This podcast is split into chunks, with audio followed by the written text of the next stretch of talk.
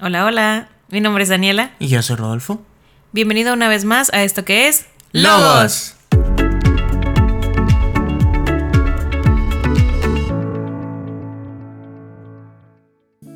Estamos muy contentos de tenerte nuevamente con nosotros en este nuevo episodio al que hemos titulado Cristianismo, mitos y realidades. Así es, hemos buscado recopilar pues muchas creencias, preconcepciones que en ocasiones las personas tienen acerca del cristianismo.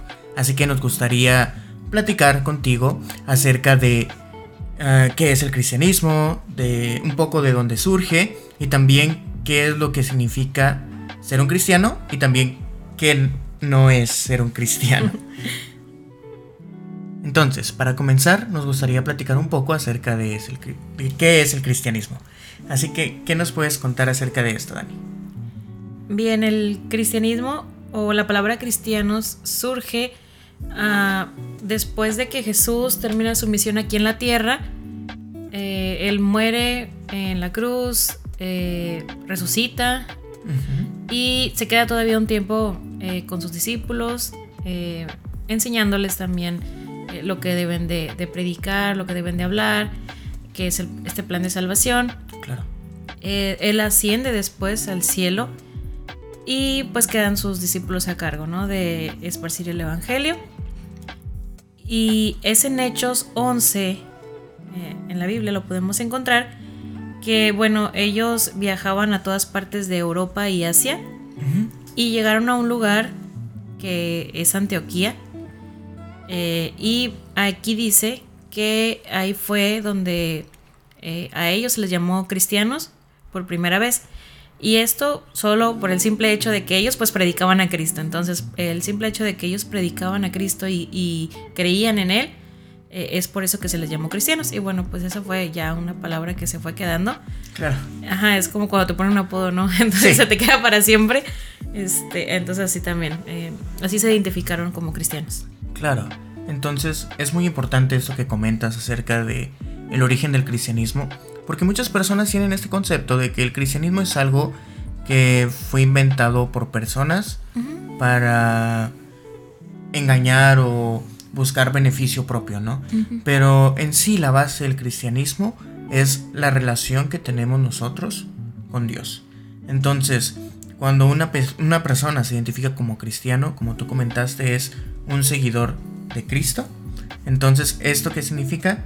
Que es una persona que tiene una relación estrecha con Jesús, con Cristo y con Dios. Muy bien, entonces comencemos con el primer punto, o con esta creencia o mito, que es que los pastores solamente buscan el dinero. ¿Qué nos puedes comentar al respecto? Ok, eh, hay mucha gente que piensa que los pastores, ah, pues, ah, bueno, su objetivo es el ganar gente para entre más gente ganar más dinero. Eh, porque también tenemos, la, bueno, se tiene la creencia de que pues todas las ofrendas eh, van directamente a ellos, lo cual no es así. Es importante saber que existen pues demasiados gastos también en lo que conlleva una iglesia. Sí, sí, sin duda. Eh, muchas veces eh, los lugares donde se reúnen eh, el templo o sí, este, el espacio no es el espacio, ajá, pues no es propio. Entonces a veces se renta un espacio. Imagínate también, o estar siempre ahí y estar... Sí, es un ingreso de continuo. Sí, ajá, también eh, bueno, aún sea propio, también hay gastos como la luz, el agua. Claro. Hay algunos que tienen hasta cocina ahí porque a veces cocina, ¿no? Entonces también hay gas, o sea, hay muchas cosas que, conllevan uso de papelería. Entonces, todo esto eh, pues genera ingresos, eh, aunque sea también poco a poco, pues sí se va aumentando. Claro, los gastos relacionados con la operación, ¿no? Sí, así es. Y pues también, como quiera, eh, sí se destina una parte para el pastor. Claro. Eh, también es importante mencionar que pues los pastores ah, son llamados por Dios. Eso sí es muy claro. O sea, Dios es el que los llama. pero eh, ellos tienen que tener una preparación. Ah, Entonces, sin duda. es como si ellos estuvieran también estudiando como en la escuela, ¿no? Todos nos preparamos para ser doctores, eh, licenciados, abogados, eh, arquitectos. Etcétera. Ajá. Entonces ellos también así se preparan, mm, tres, cuatro años, Sí. y eh, pues ya después ellos eh, salen A fin de cuentas ejercen, ¿no? Ajá, sí, es como si fuera ellos un oficio, como si ellos hicieran una profesión y algunos pues dedican toda su vida o, sea, o tiempo completo a esto. Sí, sin Entonces duda. también pues eh, también es un trabajo y se merece una paga. Claro, y ahora, em, me parece muy interesante que lo menciones porque siento que es una de las, de las cosas que las personas normalmente no tienen en mente o desconocen. Porque muchos creen que solamente es decir, ah, ¿sabes qué? Pues yo voy a estar al frente de una iglesia, el día de mañana me voy a parar ahí y pues voy a comenzar a platicar o a decir cosas a, a las personas. Pero la realidad es que hay una gran preparación detrás. Y como mencionabas, es un, es un trabajo, es una, una profesión. Que si bien eh, los verdaderos pastores que tienen el llamado de Dios, su visión principal es ah, esa relación que tienen con Dios, buscar que también la congregación lo tenga, exactamente como tú dices, velar por la congregación, hacer lo posible, todo lo que esté a su alcance para apoyarlos, eh, ayudarles también, guiarlos ex- exactamente. Entonces, esa es la visión principal de un pastor, pero a fin de cuentas, ese sigue siendo su llamado, ¿no? Entonces, e- es cierto que, que hay unos que dedican su vida entera a ello y a fin de cuentas el tiempo que le dedican pues no les dan para estar haciendo un negocio o Ajá. adquiriendo ingresos de otro lado entonces también por eso es importante que los podamos apoyar en la medida de lo ah, posible eh, con los ingresos para que ellos puedan subsistir ¿no? Fíjate también que es muy curioso, ah, las personas que son millonarias o este, tienen muy buenos ingresos, hablando de, de lo secular, Ujú. eh, cuando alguien hace un trabajo, eh, ellos saben que están invirtiendo tiempo, entonces eh, no recuerdo ahorita quién sea, pero sí he escuchado esa frase que dice, o sea, te estoy pagando por tu tiempo, porque tú estás invirtiendo tiempo. Entonces, así también ellos... eh, pues invierten ese tiempo, o sea, como tú dices, o sea, no están trabajando nada más que estar eh, a, car- a cargo de la, de la congregación, entonces pues también eh, sí es muy merecido. eh, pues algo, ¿no? Una, Claro. una, una paga. Y pues también am, en las iglesias también hay, past- hay lo que se llaman pastores laicos, que ellos Mm, bien cierto. también, es importante también saber esto, que ellos eh, a lo mejor medio tiempo eh, eh, lo usan para eh, la iglesia, para también apoyar en la iglesia, pero ellos también sí tienen su trabajo propio. Ujú. y, y lo digo porque también a veces nos hacemos ideas erróneas cuando vemos a un pastor con carro o Ah, claro. con eh, celular. Entonces, a veces pensamos de que un pastor debe ser eh, pobre, humilde, Sí. o sea, que siempre va a tener carencias cuando no lo es. O sea, porque, eh, eh, como decía, hay pastores que tienen sus trabajos o otros pastores también, eh, pues trabajan tiempo completo, pero pues también eh, saben ahorrar, saben administrarse. Y la pregunta aquí también es, ¿quién los administra? ¿Nos puedes decir también acerca Claro, de esto? sí. sin lugar a dudas. Ah, hay dos cosas que me gustaría ah, remarcar sobre esto. La primera, como mencionas, ah, creo que algunos se preguntarán, bueno, ¿cómo decides cuánto pagarle a un pastor, no? Y yo sé que muchos también se han de preguntar, vaya, ¿qué tan difícil puede ser pararse al frente un domingo a platicar por una hora y listo? O sea, ¿qué tanto trabajo se requiere? Pero, vaya, eh, hay un gran trabajo detrás donde te tienes que preparar estudiando, porque sí, cada semana tiene que haber un estudio de lo que se va a compartir. Tienes que dedicarle horas para poder estar leyendo, ir preparando el boceto, Visitar. irlo puliendo. Y después, como lo comenta Dani, está la tarea de visita, donde los pastores salen a ver a, a aquellos que están pasando un- por una situación difícil, ya sea económica, ya sea por una enfermedad, buscan estar ahí para ellos.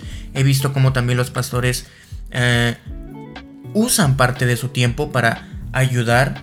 Eh, en ocasiones, no sé, están a lo mejor una familia construyendo una casa, no tienen lo necesario para eh, contratar a alguien y yo he visto pastores ayudando y haciéndola de albañiles o haciéndola de carpinteros o de mecánicos, etcétera.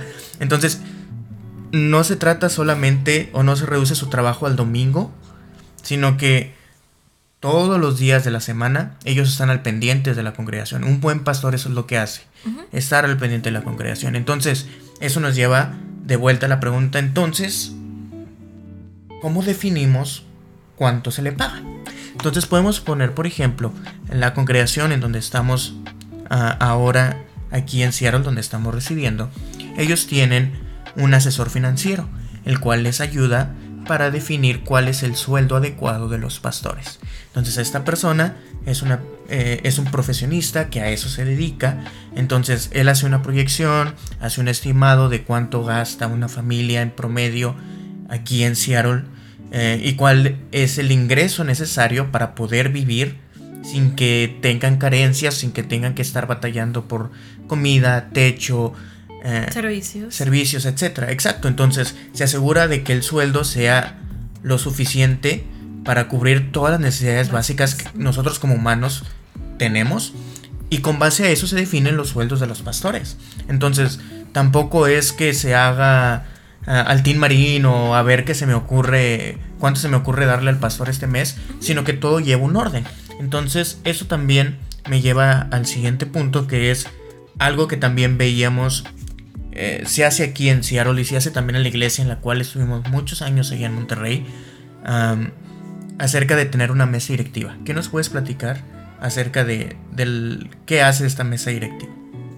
Bueno, eh, hablando de de las finanzas, eh, hay un tesorero y pues esa persona es la que se dedica a administrar eh, las ofrendas, todo lo que va, diezmos, ofrendas, pues se hace un conteo y pues se, ah, se encarga de destinar pues los pagos necesarios, ¿no? De que bueno, salió tanto de la luz, ahí va esto. Hay que separar. Exacto, ajá, y pues también es el que se encarga de darle el pago al pastor. Entonces, también algo que es muy importante y que hemos visto, al menos en estas dos iglesias eh, o congregaciones en las cuales hemos estado, es que todo se hace de manera muy transparente. Entonces hemos visto cómo en ocasiones se dan reportes ya sea mensuales o a lo mejor cada tres meses, dos, tres meses, pero siempre se busca dar un reporte a la congregación, a los miembros, para que conozcan, ok, cuál es el estado de en el que se encuentra la iglesia. Ah, cuáles son los gastos que se realizan mes con mes, cuáles son los ingresos que se tienen, en qué se está destinando cada, ah, cada parte. Entonces, ah, como menciona Dani, hay muchas cosas en las cuales se pueden invertir. Y justo me recuerdo otro ejemplo que se tiene un fondo, por ejemplo, para aquellos miembros que están necesitados. Entonces, ahora con esto de la pandemia eh, que nos está azotando, eh, hay, es algo que ya ha durado muchos meses y varios miembros se han quedado sin trabajo, exacto. Entonces se ha estado utilizando este fondo, el cual se estuvo guardando un poco mes con mes desde hace años, para poder apoyar precisamente a estas familias que tienen necesidad. Entonces, en una iglesia saludable, esto es algo muy bueno, el hecho de que tú veas que se está administrando correctamente el dinero para poder que sea no el fin, sino una herramienta para hacer crecer la iglesia y a todos los que la conforman. Y con eso de reportes también es bonito cuando ves de que, ay, mira, este, eh, con lo que yo puedo apoyar se está haciendo esto, se están abriendo misiones o se está ayudando a estas familias, entonces también sientes que tú, a lo mejor no directamente, pero indirectamente estás participando también de esa manera. Y bueno, antes, para ya terminar y pasar al siguiente punto, quiero solamente recordar o, recalcar, si tú estás acudiendo a alguna iglesia, eh, puedes acércate con tu pastor si tienes alguna duda de todo esto que estamos diciendo eh, en tu iglesia. no sé, le puedes comentar al, pastor cómo se llevan las finanzas si no estás todavía eh, enterado de esto. eh, le puedes preguntar también cómo se está manejando. También hay diferentes, son diferentes organizaciones, diferentes iglesias, en donde también pues se maneja tal vez diferente, pero pues siento que todo es transparente. Claro. y eh, no nada más acercas también a, preguntarle eso, sino también acércate con él. Eh, a veces em, los pastores pues son los que siempre están ahí con nosotros apoyándonos de alguna otra manera y a veces a ellos los dejamos en el olvido. Entonces te invito a que si tienes esa oportunidad, eh, te acerques con tu pastor, eh, ora por él, invítale un café, invítalo a cenar, haz algo por él este, y pues vas a ver que también Dios te va a bendecir. Claro. Y creo que mi recomendación aquí sería, o mi sugerencia, es también, pues puedes preguntarle cómo es su día a día. Creo que es algo también muy interesante que te puede ayudar para conocer mejor a tu pastor. Y algo también súper importante es no te olvides de orar por él. Así es. Y bueno, también a veces también, para terminar, terminar de terminar, este, a veces también vemos a los pastores como unas personas inalcanzables, así como que, oye, está por arriba de mí. Claro. y pues es, es también un, un humano normal y pues también se puede, a la larga se puede formar una bonita amistad con él. Sin duda. Muy bien, entonces continuamos con el segundo punto y ahora nos toca hablar acerca de un mito relacionado con todos los cristianos en general y este dice lo siguiente, todos los cristianos son hipócritas o falsos. Piquísimo. Sin duda. Lo he escuchado de amigos y familiares, eh, algunos conocidos también, que nos hablan acerca de yo conocí a tal persona que se desea ser cristiano, pero mira que está haciendo esto. O yo sé de alguien que según, uy, iba a la iglesia, pero mira lo que hace. O a ti también te pasa algo, no sé, cometes algún error o algo y, y es cristiano. Sí, sin duda. Entonces, a mí me gustaría abrir este punto mencionando que esto aplica tanto para los pastores como para los miembros de la congregación. Somos humanos. Entonces, ah, es. muy normal que nos vean equivocarnos a todos. Todos nos hemos equivocado en algún punto. Yo he cometido muchos errores a lo largo de mi vida. Sé que no hay una sola persona que pueda decir yo nunca he cometido un error. Y a fin de cuentas, ah, de eso se trata. Eh, el cristianismo, como lo mencionábamos al inicio, es una relación con Dios. Buscamos avanzar y ser mejores cada día. Pero eso no nos hace exentos de cometer algún error o, o, desviarnos un poquito, ¿no? Entonces, este, con esto en mente, ¿qué nos puedes platicar acerca de este mito, Dani? Eh, sí, como lo comentabas, eh, todos fallamos, eh, incluso todos los que acusan a los demás que sí, de, de, comentar algo, o sea, a veces ellos también están igual o peor y tampoco quieren arreglarlo. Aquí, este, la diferencia radica en que un cristiano genuino va a buscar el corregir ese error. Claro. nosotros Sabemos que si nosotros cometemos algo, eh, tenemos a Cristo, que es a Jesús. Sí. Que es el que nos perdona si nosotros venimos con arrepentimiento. Entonces, eh, podemos, no sé, conocer a X gente y solo por una persona que ya conociste que eh, se hacía llamar cristiano y ah, hizo algo malo, entonces ya tienes como que esa, ese prejuicio de que no, ahora todos, todos en general son malos. Cuando deberíamos de a lo mejor darle la oportunidad a... Porque hay personas, eh, bueno, los que somos cristianos, siempre buscamos eso, el agradar a Dios. Que sí, a lo mejor te podemos, eh, podemos ofender a alguien, podemos mentir, eh, porque somos humanos, claro. Cuando digo podemos es porque humanamente, no porque eh, tengamos el permiso, ¿no? Sí, no, no, para nada. Pero podemos caer más bien. Yo creo que sería la palabra adecuada, la frase adecuada. Podemos caer en eso. Eh, porque también la Biblia menciona que nosotros estamos en una constante lucha con nuestra, eh, nuestro, nuestra vieja naturaleza, nuestro hombre. Pero aquí podemos ver que también la Biblia, en Mateo 7, bueno, ahí Jesús habla acerca de los falsos maestros, los falsos profetas, que eso también incluye para todo el que se dice ser cristiano, dice que por sus frutos los conoceréis. ¿Y esto qué quiere decir? Que por las acciones que Él esté mostrando, es como nosotros eh, vamos a darnos cuenta de quién es cristiano, quién no. Porque eh, si bien es cierto, algunos, eh, como decía ahorita, buscan el pues corregir ese error, buscamos ser eh, mejores cada día. Hay otros que solo simpatizan con lo que es el cristianismo, de que, ah, me gusta lo que tú dices, pero no voy a hacer todo lo que, lo que dice ahí. o sea, yo no voy a seguir mintiendo, voy a seguir haciendo... son, eh, lo hacen con conciencia, entonces, pues no es un verdadero cristiano, porque realmente no está eh, aplicando las enseñanzas que nos dejó Jesús. Sin duda. Algo que yo puedo aquí recalcar que se me viene a la mente es, en la Biblia también se nos menciona, nuestro... Uno de los propósitos que tenemos como cristianos al estarnos congregando es buscar la edificación de la iglesia. Entonces, lo que esto significa es que vamos a buscar añadir valor a lo que se está haciendo, ¿no? Entonces, con esto en mente,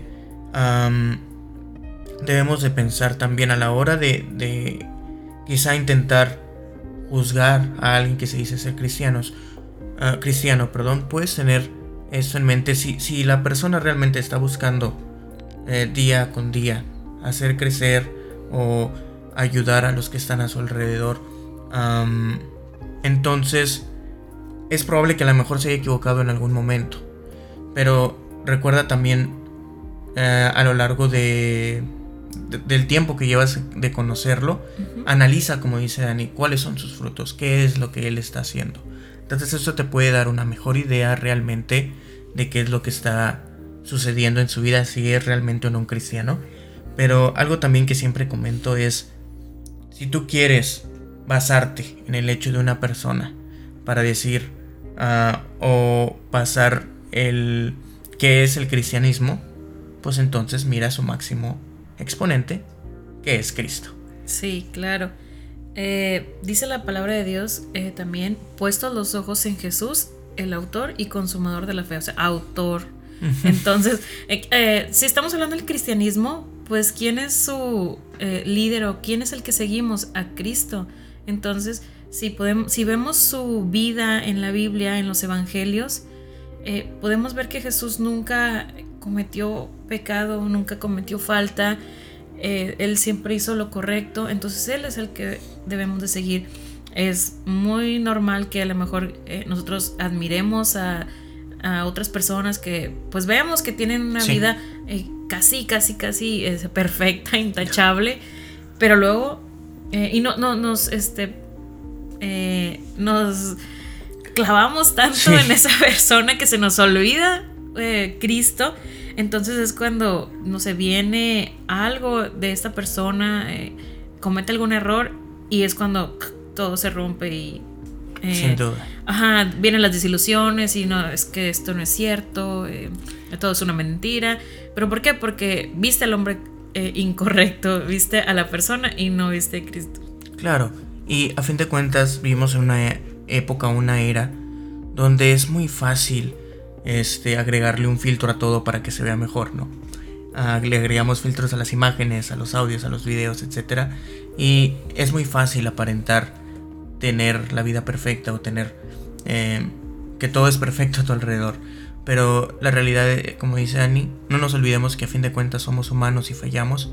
Sin embargo, la Biblia nos dice que eh, Jesús vino aquí para mostrarnos que era posible él siendo hombre, pues pasó también, vivió igual que nosotros.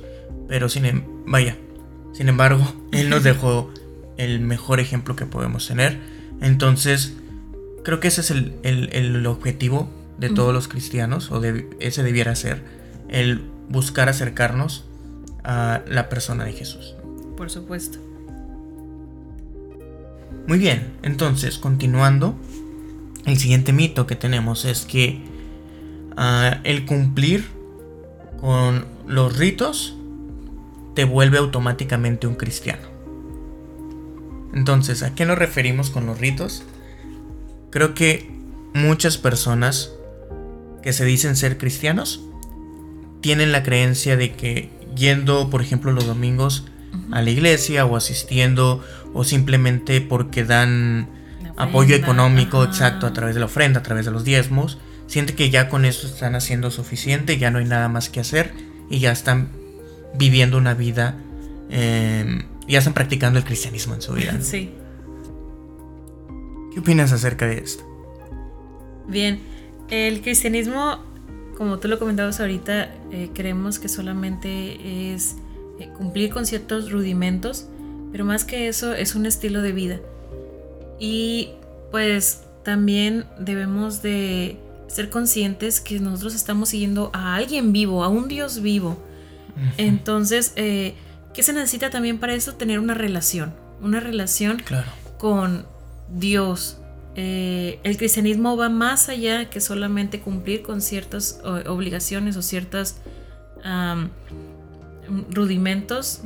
Ah, Como, sí, em, la rutina de ir solo los domingos o creer que en, eso se basa. Sí, solo no es cumplir con la institución, como decimos, ¿no? Sí, sino es, este, estás cumpliendo con Dios y a Él es el que le está siguiendo. Si bien la iglesia eh, o el conjunto de personas que nos reunimos, que eso es la iglesia, este, son todos los que se reúnen para también estar eh, con Dios, escuchar la palabra de Dios también a través del pastor, pero a, fin de cuentas es eh, Dios al que debemos de estar eh, buscando. Buscándole, exactamente. Entonces, eh, pues, entonces, entonces, ¿qué abarca esto? Abarca el estar hablando con Él a través de la oración y también leyendo su palabra para ver también qué nos dice Dios o nos quiere decir Dios a nosotros. Sin duda. Creo que algo importante a tener en cuenta es lo que Pablo nos habla a través del libro de Romanos. Para aquellos que no lo han leído, se los recomiendo. Menciona muy claramente cuál es precisamente esta vida viviendo el cristianismo. Y él comenta que la, la salvación como tal o la esencia del cristianismo no se basa en obras, ah, sino que se basa en la fe de nosotros creer quién es Dios, lo que Dios está haciendo, lo que Dios puede hacer en tu vida. Y precisamente como lo comentas, eh, a raíz de esto buscar tener una relación personal con Él. Y nos lo comenta también Jesús cuando Él estuvo platicando con, sus discípulos, cuando estuvo aquí en la tierra. Y a Jesús constantemente venían a preguntarle o hacerle Em, tratar de cuestionarlo acerca de cuál era su doctrina o lo que él enseñaba.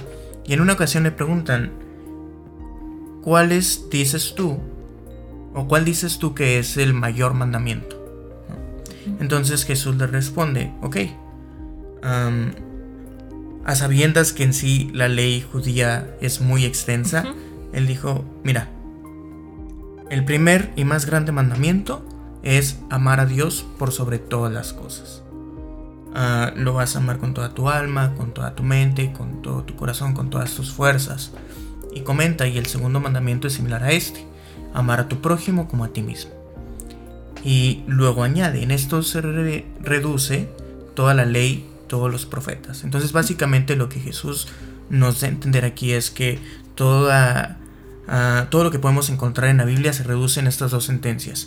Primero el amar a Dios y segundo amar a nuestro prójimo. En eso se basa. Entonces, ah, la esencia en sí del cristianismo no es ir al templo o un lugar físico todos los domingos, sino que tú tengas estos dos conceptos claros en tu vida día con día. Porque a fin de cuentas es el amor a Dios lo que te va a llevar a buscarle sin que esto sea una mera rutina, ¿no? Que a fin de cuentas esto es lo que pasa, o yo he visto que ocurre a lo mejor con algunas parejas que a lo mejor no se entienden bien o realmente no se aman y no terminan en ocasiones porque no quieren estar solos o porque ya es algo que se volvió simplemente una rutina. Exacto, entonces solamente salen, se ven, regresan y fue como si nada hubiera pasado. Y es precisamente por eso, no hay una relación real. Entonces es precisamente el amor del que habla Jesús lo que vuelve este cristianismo una, una realidad, ¿no? Entonces después se nos menciona también en la Biblia que ese amor que nosotros sentimos hacia Dios y que Dios nos da también de vuelta, porque no es algo nada más de nosotros hacia Él, sino que Dios siempre nos ha amado, eh, nos menciona que ahora también lo que debemos hacer es compartir ese amor con aquellos que tenemos alrededor. Y cuando hacemos esto, nos es sencillo cumplir con la ley y con todo lo demás, porque ni siquiera pensamos en ello como, ay, tengo que hacer esto, tengo que hacer aquello, sino que sale del corazón por el amor que tienes. ¿no? Sí, un error que tenemos, a lo mejor a causa de esta rutina, es que se nos olvida que tenemos a un Dios eh, vivo, así como lo decía ahorita, o sea, eh, a alguien real, alguien que es real. Tal vez no lo vemos, pero en eso se basa nuestra fe, o sea, no lo vemos, pero sabemos que existe, sabemos que Él está aquí y eh, pues debemos también de agradecerle en los momentos en que haya que agradecerle. hay veces que se nos olvida por completo eh, que está aquí con nosotros. Eh, no sé, esperamos a lo mejor eh, cosas grandes que pasen en nuestra vida, como que cumplí un sueño, viajé a tal parte, me gradué y todas esas cosas. Ahí es cuando a veces nos acordamos de Dios y decimos, ay, es que Dios me está ayudando y, está conmigo. O a lo mejor después nos vamos al otro extremo donde estamos pasando por una situación súper difícil eh, en el borde de la desesperación. Y entonces estamos como el meme del perrito de, hola Dios, soy yo de nuevo. Sí, tal cual. Ajá, cuando eh, deberíamos de día a día, por las cosas más simples, eh, pues tener comunicación con Dios, no sé, agradecerle cuando vemos por la ventana, no sé, el sol, llover, cuando nos levantamos, o sea, a veces creo que lamentablemente, eso, creo que nos ocurre a todos, es lo primero que hacemos es abrimos nuestros ojos y celular. ¿Dónde está mi celular? Para ver Facebook o todo. Cuando realmente deberíamos eh, despertarnos y lo primero no puede, no tiene que ser una oración súper larga, sino solamente palabras que salgan de ti mismo, de Dios, gracias porque me permites abrir los ojos, me permites ver un nuevo día, me permites eh, amanecer eh, puedo ir a trabajar o, puedo, estoy aquí amaneciendo junto a mi esposo, a mi esposa, eh, a mis hijos. Son cosas que pues creo que debemos estar constantemente practicando para que se hagan una realidad en nuestra vida. Sin duda, y qué bueno que lo comentas, porque en ocasiones tendemos a caer tal cual en la rutina a la hora de hacer oración, porque creemos que tenemos que orar por horas, pero a la hora de intentar cumplir con esa cuota, este, nos la pasamos simplemente repitiendo, repitiendo, repitiendo, repitiendo cosas que en ocasiones ni siquiera estamos conscientes de lo que estamos diciendo y terminamos ese momento de oración y ni siquiera nos acordamos qué dijimos porque estábamos como en modo automático, simplemente repitiendo lo que habíamos escuchado anteriormente. Pero de eso no se trata. lo que debiéramos de hacer siempre que vamos a orar es, a fin de cuentas, primero estar conscientes de que Dios está allí escuchando. Y segundo, imaginemos que es una plática. O sea, cuéntale cómo te sientes, cuáles son tus preocupaciones, cuáles son tus, uh, tus problemas, por qué estás feliz, por qué, eh, qué tienes para agradecer. y el hacer esto es lo que nos lleva a tener una estrecha relación con Dios.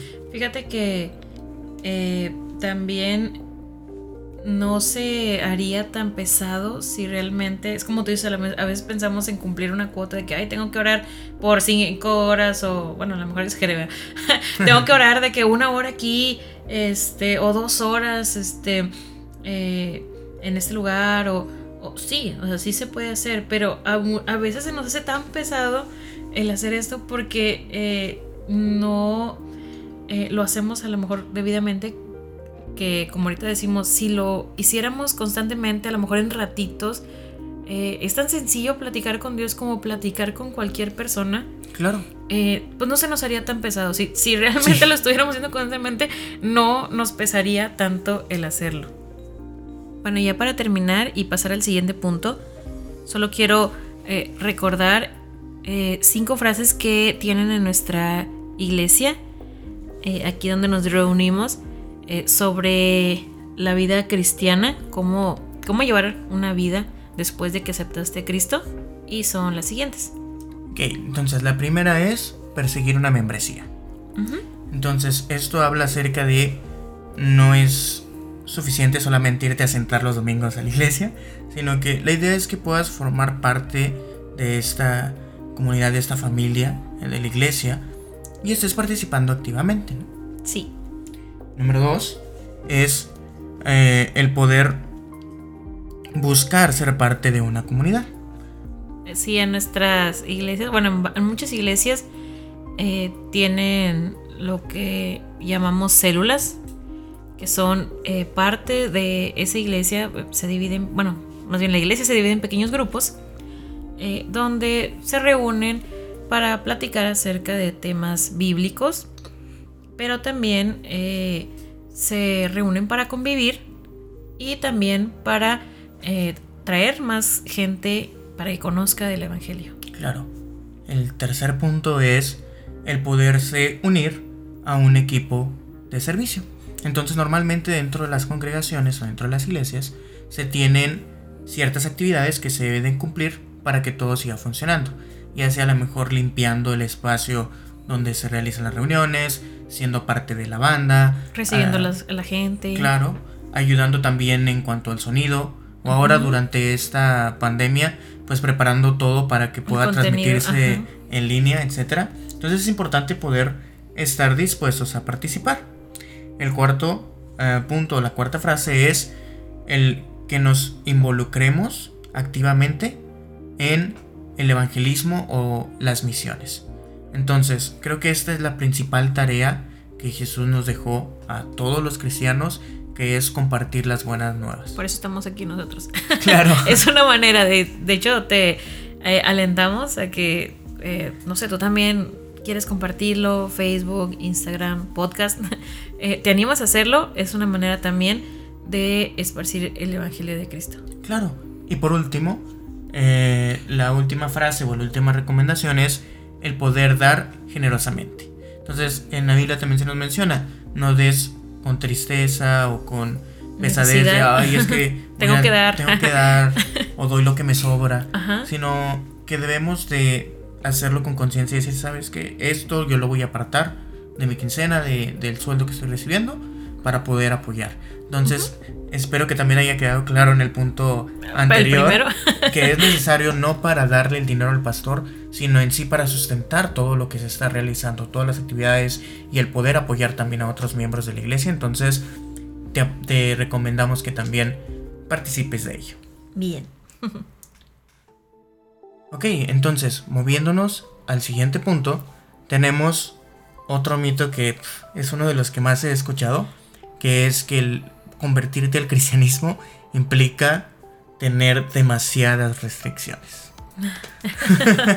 Creo que este es, desde mi punto de vista, uno de los mitos de los que la mayoría de las personas se aferra, por así decirlo, para evitar relacionarse o tener como ser parte de, todo esto, ¿no? Sí, eh, yo la verdad, siendo cristiana de... Ah, bueno, eh, tengo 31 años, pero eh, a los 7 empecé mi vida cristiana y en todo ese tiempo yo no recuerdo que alguien me haya impuesto o me haya amenazado con que no haga o no haga algo. Entonces, creo que muchas veces mm, tomamos a mal el que nos prohíban cosas eh, porque pensamos que, no sé, si me está diciendo que no haga esto es porque eh, me quiere molestar, quiere eh, agüitarme o me quiere mandar, cuando realmente eh, las prohibiciones son solamente, pues... Para ayudar. Ajá, exactamente, son hechas en base a algo que ya se sabe que va a pasar.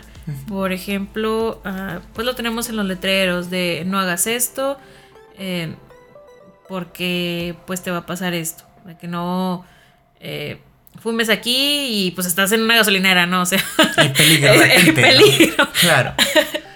Entonces, eh, básicamente es eso. O sea, si en la Biblia nos dice no hagas esto, es porque ya eh, Dios eh, sabe de antemano que, qué es lo que va a pasar. Y casi todas las cosas que hagamos que no estén bien, pues van a tener consecuencias malas. Claro. Y algo también interesante que podemos encontrar en la Biblia acerca de todo esto es algo que menciona Salomón en el libro de Eclesiastés y es algo que se utiliza normalmente para compartir con los jóvenes, ¿no? Entonces este pasaje eh, nos menciona o nos dice, alégrate joven en los días... En tu juventud y tome placer tu corazón en los días de tu adolescencia. Correcto. Entonces, ¿qué es lo que nos están diciendo? Tu sal a divertirte, tú te puedes divertir, tú puedes disfrutar de tu vida, ¿Sí? tú puedes gozar de ella y lo interesante viene en el siguiente versículo. Y dice, pero sabe que sobre todas estas cosas te juzgará Dios. Ahora, esto no es para infringir temor o terror de, pues, eh, pues tú sabes, ¿eh? Sino, al contrario, lo que nos intentan dar a entender aquí es que tenemos que ser conscientes de lo que estamos haciendo. Hay muchas cosas que podemos hacer como cristianos sin lugar a dudas que son divertidas y que podemos compartir como jóvenes o realizar como jóvenes, disfrutar eh, la etapa en la que estamos viviendo en nuestra vida, ya seamos eh, niños, adolescentes, jóvenes, adultos, etcétera, etcétera. Y lo único que tenemos que tener en cuenta es simplemente lo que estamos haciendo si va a ser realmente de utilidad para nuestra vida o no. Entonces, Creo que eso es lo más importante y aplica para cualquier cosa. Eh, cualquier decisión que vayamos a tomar, inclusive dejando de lado todas las restricciones que algunos creen que existen en cuanto a la religión. aún si no eh, quisieras nada con la religión, es un muy buen consejo, porque con cada decisión que tú tomes en tu vida siempre va a haber una consecuencia, siempre va a haber una repercusión. Y es precisamente eso lo que a nosotros se nos busca recalcar. tú puedes hacer prácticamente lo que tú quieras, solo estate consciente de que para cada acción o cada decisión que tú tomes te va a impactar en el futuro. Entonces busca divertirte o disfrutar tu vida, pero con conciencia, ¿no? La Biblia también dice que eh, Dios tiene pensamientos para nosotros de bien y no de mal. Entonces, toda eh, cosa que se nos haya advertido eh, siempre va a ser para que nosotros evitemos el caer en algo catastrófico. Entonces, creo que más bien, en vez de querernos amargar la vida, lo que Dios quiere para nosotros es que la disfrutemos y que sobre todo nos vaya bien. Sin duda. Y algo también que se nos menciona es que lo menciona Pablo. Ajá, eh, cuando Pablo predicaba eh, eh, a los corintios, los corintios le decían, oye, pero pues nosotros podemos hacer todas las cosas, todo, todas las cosas no son lícitas. Pero Pablo les respondía, pero no todo conviene. Claro. Entonces, tengamos esto en mente. Y a fin de cuentas, este, ustedes dirán, ok, al igual y suena bien, pero ah, no me convencen, ¿no? Entonces creo que podemos al menos hablar por nosotros que hemos sido cristianos pues prácticamente toda nuestra vida, vida, ¿no? Desde que éramos niños. Y pues al menos en lo personal yo nunca me he sentido este con alguna restricción para poderme divertir o para poder disfrutar, sino que he podido disfrutar mi vida sin ningún problema. Y pasármela bien tanto con mi familia, con mis amigos, con mi novia, ahora esposa. y, es algo genial también poder convivir. Y no solamente entre cristianos, también tengo amigos que pues no se identifican con esta como cristianos, exacto. Este, pero aún así eso eso no eso no nos impide el poder pasar un buen rato juntos. Y es que también eh, lamentablemente el mundo ha puesto en nosotros como un estándar de lo que debe ser y no debe ser. Entonces, eh, si no hay una borrachera masiva, o sea, no es diversión, o este, si haces tal o cual cosa, eh, no va a ser divertido. Cuando tenemos un sinfín de opciones las que podemos hacer, como decía ahorita Rodolfo, nos hemos juntado a veces con eh, amigos eh, que no son cristianos y ellos pues vienen a la casa, jugamos juegos de mesa, nos juntamos en su casa y nos la pasamos riéndonos y eh, platicando. Este, podemos ir, eh, hemos visitado lugares también. Eh, pues hemos podido también, gracias a Dios, estar aquí en Seattle viviendo muchas experiencias también. Y pues ha sido realmente divertido para nosotros y sí. este y ahora en nuestra edad no nos sentimos aburridos. Claro. y eh, otra cosa interesante es que como cristianos no buscamos basar nuestra vida en restricciones, porque a fin de cuentas de nada sirve si tú cumples con todo lo que dice la Biblia, si no tienes amor por Dios, pues de nada te sirve. Y Pablo lo comenta también en el libro de, eh, de en una de sus cartas dirigida a los corintios, si yo hablase lenguas e hiciera un montón de cosas relacionadas con, con el Evangelio, pero no tengo amor, de nada me sirve. Entonces, la base del cristianismo como tal, ya lo comentamos, es el amor a Dios, el amor al prójimo. Y eso es lo que debe motivar nuestras acciones no el hecho de que hay una regla que debo de cumplir, sino de, ok, ¿de qué manera puedo yo agradar a Dios? Porque quiero hacerlo. No porque alguien me lo impone o porque me voy a ir al infierno si no lo hago, sino ah, todo lo contrario. Yo quiero demostrar mi amor, lo voy a hacer de esta manera. Y siento que hoy en día es algo que a lo mejor se está dejando de lado, el hecho de poder realizar cosas por amor. Y creo que es algo súper importante. Eh, muchas de las personas tienen a confundir algunas de estas acciones diciendo que son imposiciones o que eh, están tratando de como tener el control sobre otra persona.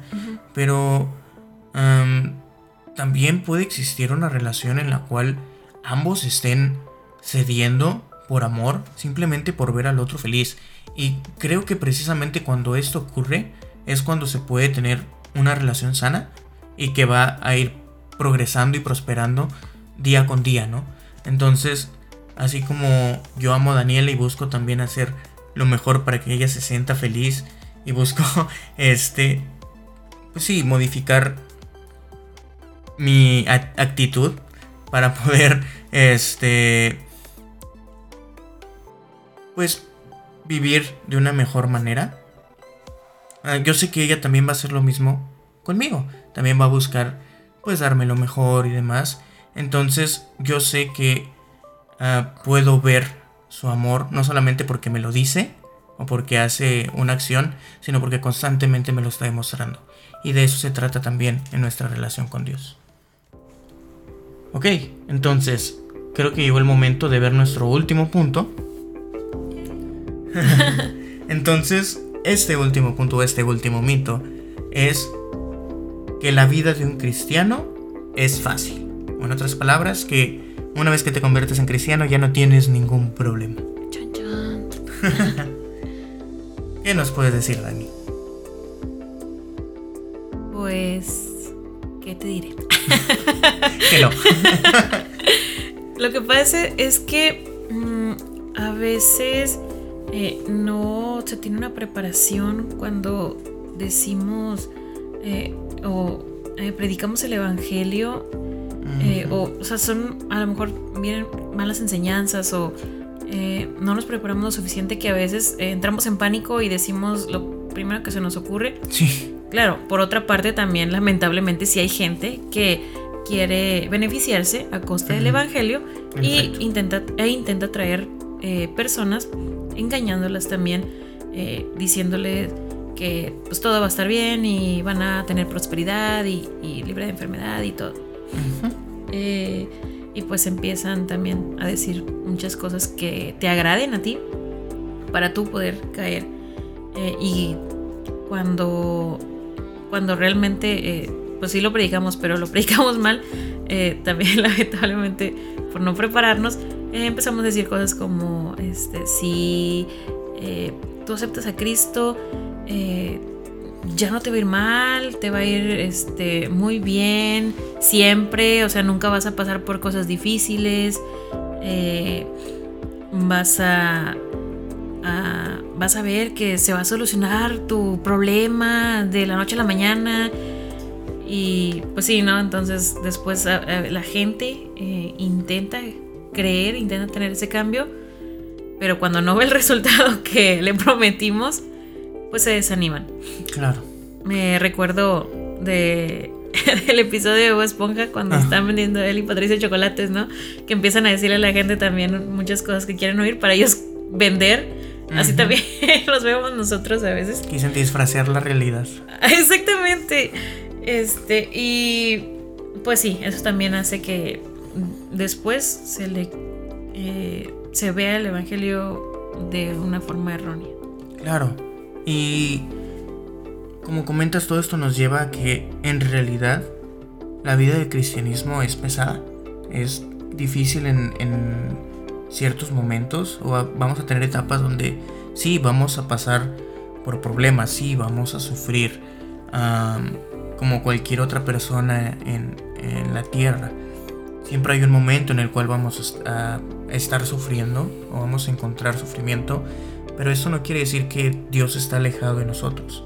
Para nada, Él siempre va a estar a nuestro lado.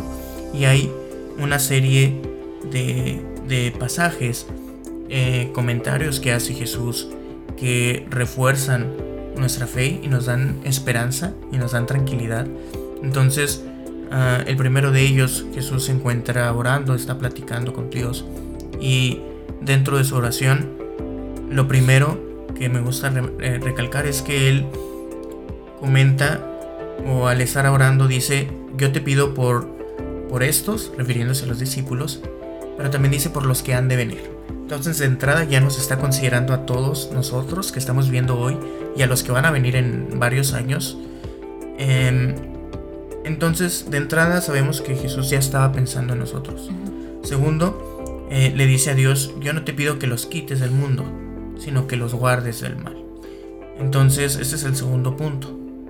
El tercer punto, Jesús también le comenta a sus discípulos, miren ustedes, no se aflijan, en el mundo van a tener aflicción, pero confiad, yo he vencido al mundo. Entonces Jesús nos dice, tranquilos, sí, van a haber problemas, sí, van a haber, va a haber aflicción, pero yo pude vencerlo. Y así como yo lo pude vencer, yo voy a estar con ustedes para que ustedes también puedan vencer. Y es algo que también les comenta a sus discípulos cuando Él está ascendiendo al cielo o, eh, se dirige al cielo. Y Él les dice, he aquí que yo estaré con vosotros todos los días hasta el fin del mundo. Y vamos a ver un poco más adelante a qué se refería con estas palabras, pero podemos tener la certeza de que Él nos va a guardar, aunque no lo podamos ver ah, físicamente. Él está con nosotros y Él nos va a guiar en medio de estas dificultades para poder seguir adelante. No se asusten, o sea, tampoco queremos decir que el cristianismo es de que es súper difícil, súper duro. Eh, eh, lo que tratamos de decir es que pues todos vamos a llevar una vida normal, eh, tanto como vamos a tener momentos de felicidad, también vamos a tener momentos en que a lo mejor vamos a pasar por situaciones difíciles pero, ¿cuál es la diferencia en, eh, cuando nosotros estamos en Cristo? Es que Él nos da esa esperanza de que eh, vamos a pasar esas cosas, no nos vamos a quedar ahí, no nos vamos a estancar ahí, sino eh, tenemos la seguridad de que Él nos va a ayudar en cualquier situación que estemos pasando. Eh, nos va a dar también, la, nos va a ayudar a encontrar la solución también. Eh, muchas veces pensamos que cuando nos vienen cosas malas es porque eh, nos están castigando o estamos... Sí. ajá, este... Nos está pasando algo malo por algo pero no siempre es así. Ya, ya vimos que si nosotros cometemos algo malo, pues obviamente las consecuencias van a ser malas. Pero eh, hay veces, no sé, que eh, nos alejamos y es una manera a lo mejor de ver, eh, de volver a voltear a, mirar a Dios cuando quizás lo dejamos. O no sé, hay otras situaciones, de hecho, en la Biblia hay un libro que se llama Job, porque habla de ese personaje, él es el protagonista de, esa historia en el libro de, de, la Biblia, en el que él fue una persona recta. Sin embargo, le pasaron cosas eh, mucho, muy duras, eh, pero eso fue solamente para probar su fe. Y pues él salió eh, triunfante, spoiler, spoiler alert, este, él, salió, él salió triunfante de eso, eh, pasó por esa situación, pero Dios eh, lo, estuvo con él, lo fortaleció y pues le restituyó. Eso también es, es algo este, muy, muy bonito que podemos leer ahí, que eh, Dios no lo dejó ahí, sino también este, lo levantó. Lo levantó, exactamente. Y bueno, entonces ya con esto eh, que hemos dicho. Esperamos eh, haberte ayudado, haber eh, resuelto quizás algunos tabús, así. Yo diría preconcepciones o mitos que normalmente se tiene con respecto al cristianismo. ¿no? Sí, y pues si quieres saber más, no sé, te quedó alguna duda, alguna pregunta, tienes a, lo mejor otras frases que has escuchado por ahí acerca del cristianismo, algún otro mito que no habíamos mencionado, eh, compártelo con nosotros. Eh, te invitamos a, seguirnos en Instagram como Logospot. Eh, nos puedes mandar mensaje. Ahí a través ah, de la plataforma. Recuerda también que vamos a estar buscando ah, responder lo más pronto posible. Y también otra cosa por la que nos debes de seguir es que ahí vamos a estar publicando cuando van a estar saliendo los nuevos episodios. Esperemos que ya salgan no tan tardados porque pues amigos, discúlpenos, pero pues somos adultos. Vida laboral, estudiantil, de todo. Entonces, eh, esperamos también ya estar publicando un poquito más seguido. Probablemente cada dos semanas, entonces para que estén ahí al pendiente, dos o tres semanas. Y ah, lo siguiente que vamos a estar tocando, el siguiente tema que el que vamos a estar hablando en los siguientes episodios es precisamente de Jesús. Ya lo estuvimos comentando mucho a, lo largo de este episodio, pero vamos a estar hablando un poco más a detalle. ¿Quién es Jesús? Entonces, estén atentos porque también vamos a traer algunos invitados en los próximos episodios. Entonces, también para que puedan tener algunas otras perspectivas, no solamente las nuestras. Escuchen más voces. Así es. Entonces, pues esperamos que sea de su agrado. Muy bien, entonces esto sería todo eh, de nuestra parte en el episodio de hoy. Pero esperamos que nos puedan escuchar también en el siguiente. Y compártelo con aquellas personas que lo necesiten. Hasta luego. Nos vemos. Bye.